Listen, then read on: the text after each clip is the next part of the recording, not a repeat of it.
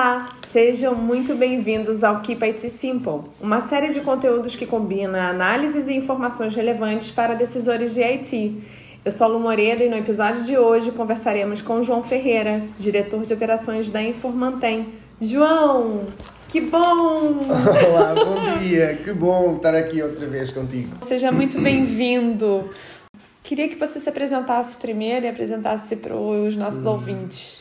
Sim, então é, eu sou o João Ferreira, conforme já disseste, é, e eu sou responsável na Informantem pela entrega de serviços. É, basicamente, nós o que fazemos é identificar necessidades dos nossos clientes, de que forma é que o IT ajuda os negócios deles, e depois ter um conjunto de serviços que os ajuda a dinamizar e a potenciar aquilo que eles de facto querem também ter como entrega aos seus próprios clientes. Nossos serviços vão uh, estão em praticamente todas as áreas do IT, vão desde os serviços de data center para uh, armazenamento de dados, uh, de distribuição de, de acessos a esses dados, a segurança desses dados, também a parte de uh, backup dos dados, uh, salvaguarda, disaster recovery, enfim, tudo o que permite às empresas nossas clientes manter, manter a, a, a, vitalidade do seu, do seu negócio e a disponibilidade para servirem os seus clientes.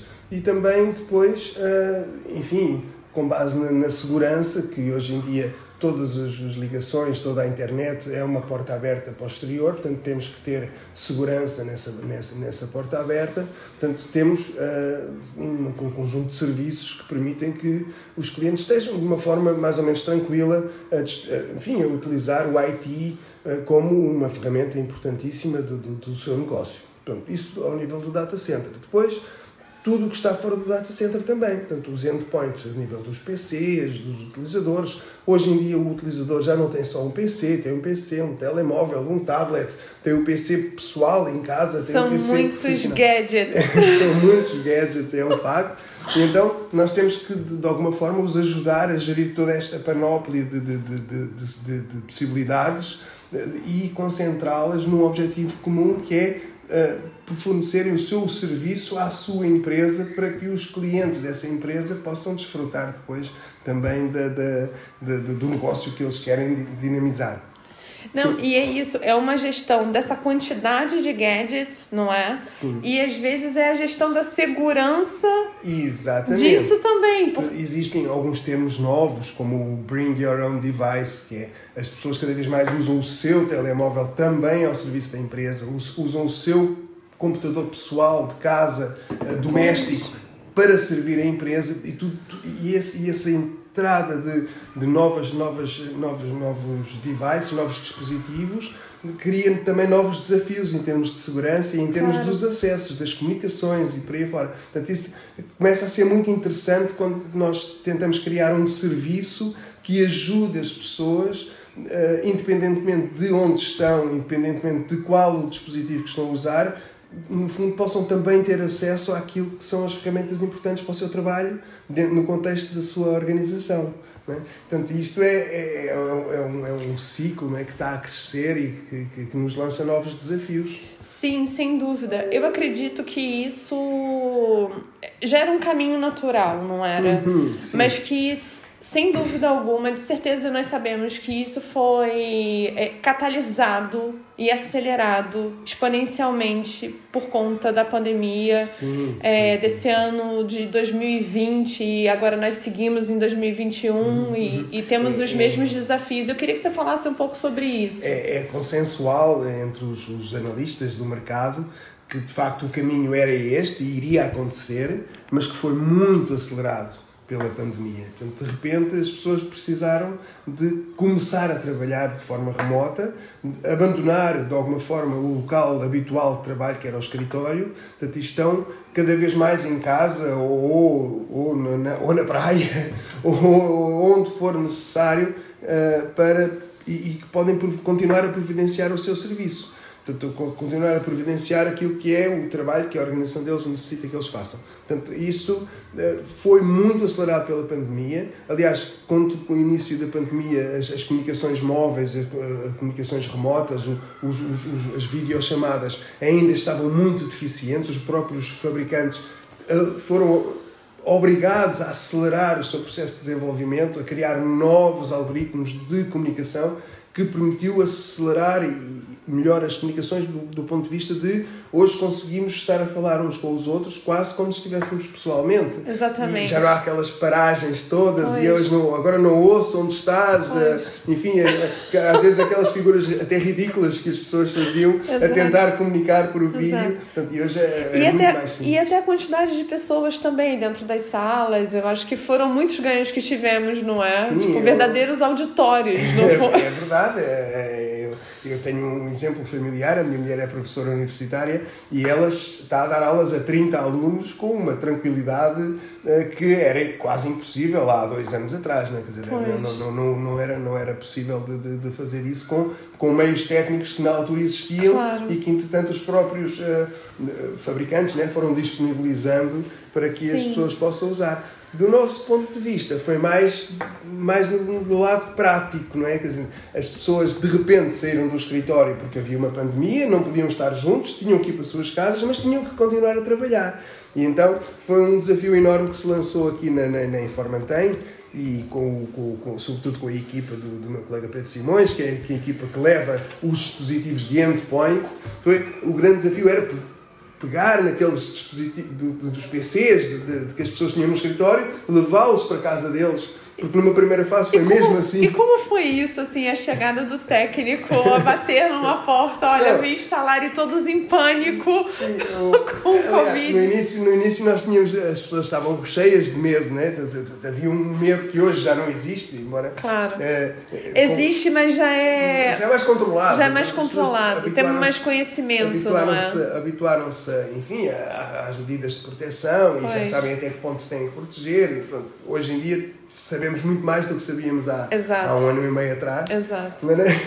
Que foi muito interessante ver os técnicos a equipar-se, pareciam cirurgiões, para ir entrar com luvas e máscaras e capacete em casa das pessoas e disponibilizar o, o, o computador. O Pedro Simões poderá contar melhor como é que isto acontecia, porque ele estava ao vivo ali.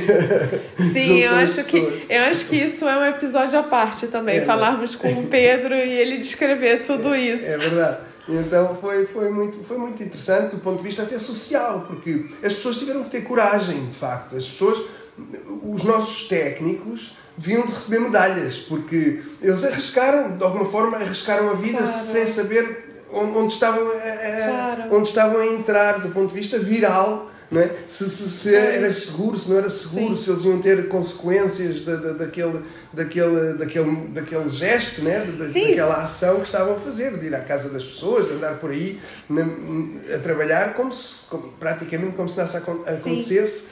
Sim. Só o outfit é que era um pouco diferente nesse caso. Sim, e é interessante isso porque nós vemos também essa esse ímpeto, não é? Porque uhum. quando nós falamos muito da empresa da Informantém, nós trazemos toda essa questão do entusiasmo Sim. e do relacionamento humano. Uhum. E eu acho que isso em nenhum momento, eu acho que para esses técnicos entrarem, vestirem-se de forma uhum. apropriada e segura naquela altura Sim. que o Covid ainda era muito desconhecido, mas para terem esse ímpeto, essa coragem, essa força, eu acho muito porque a raiz desse valor, não é, do relacionamento humano, de proporcionar um bem-estar, uma qualidade de vida melhor para as pessoas através da tecnologia, isso está muito enraizado dentro deles. É, é? é ou, ou, sobretudo houve um espírito de missão. E a vida é feita de missões, não é?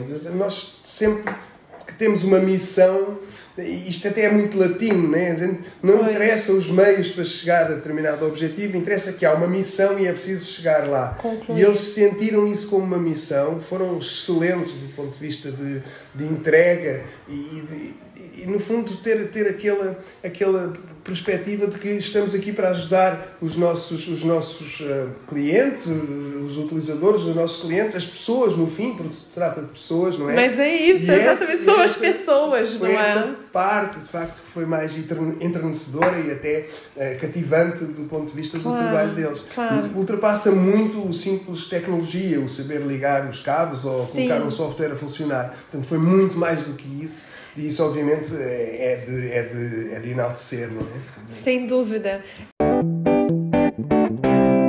Queria que você falasse um pouco sobre isso, é, a sua percepção de futuro em relação à mobilidade, à segurança, a serviços que são imprescindíveis, a tecnologias que são imprescindíveis hoje uhum. para um negócio manter-se. Uma, uma das nossas uh, uh, vertentes uh, grandes dentro do nosso grupo empresarial é de facto a segurança. Nós, nós é, não é só uma preocupação, é, é algo que tem mesmo que acontecer que é eh, termos em cada movimento, em cada passo que damos, consciência de que estamos a abrir portas para o mundo.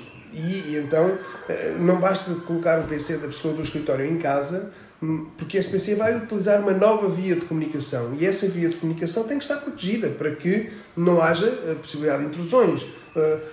Existem servidores para esse mundo fora que lançam software malicioso e onde estiver uma porta aberta, ele entra. Ele Portanto, entra. temos de estar sempre protegidos em todos os momentos, em toda a hora, em todos os locais, contra esse tipo de ataques maliciosos aos, aos, sistemas dos nossos clientes. Portanto, isso é uma preocupação desde o início, a, a implementação de, de vias, vias encriptadas de comunicação entre os PCs e, e, as empresas, a implementação de procedimentos das pessoas, a próprio utilizador ter procedimentos próprios que levam a que tenha uma melhor, uma melhor segurança formação. da informação, formação. ter melhor formação.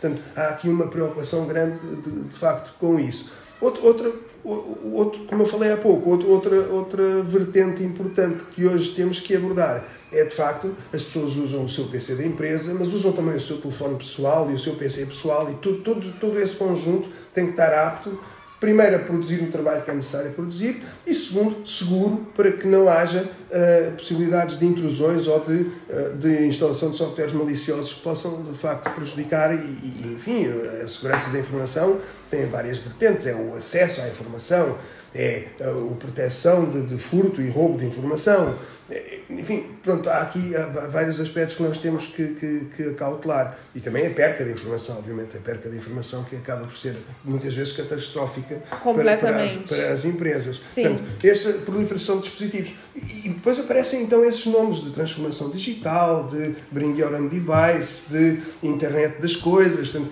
outra área importante onde nós hoje estamos muito focados, que é hoje em dia o o frigorífico em casa ou, ou, a lâmpada que acendemos, já podemos controlar do telemóvel, acender a luz, apagar a luz, ligar o frigorífico, ver a máquina de lavar. A máquina de lavar.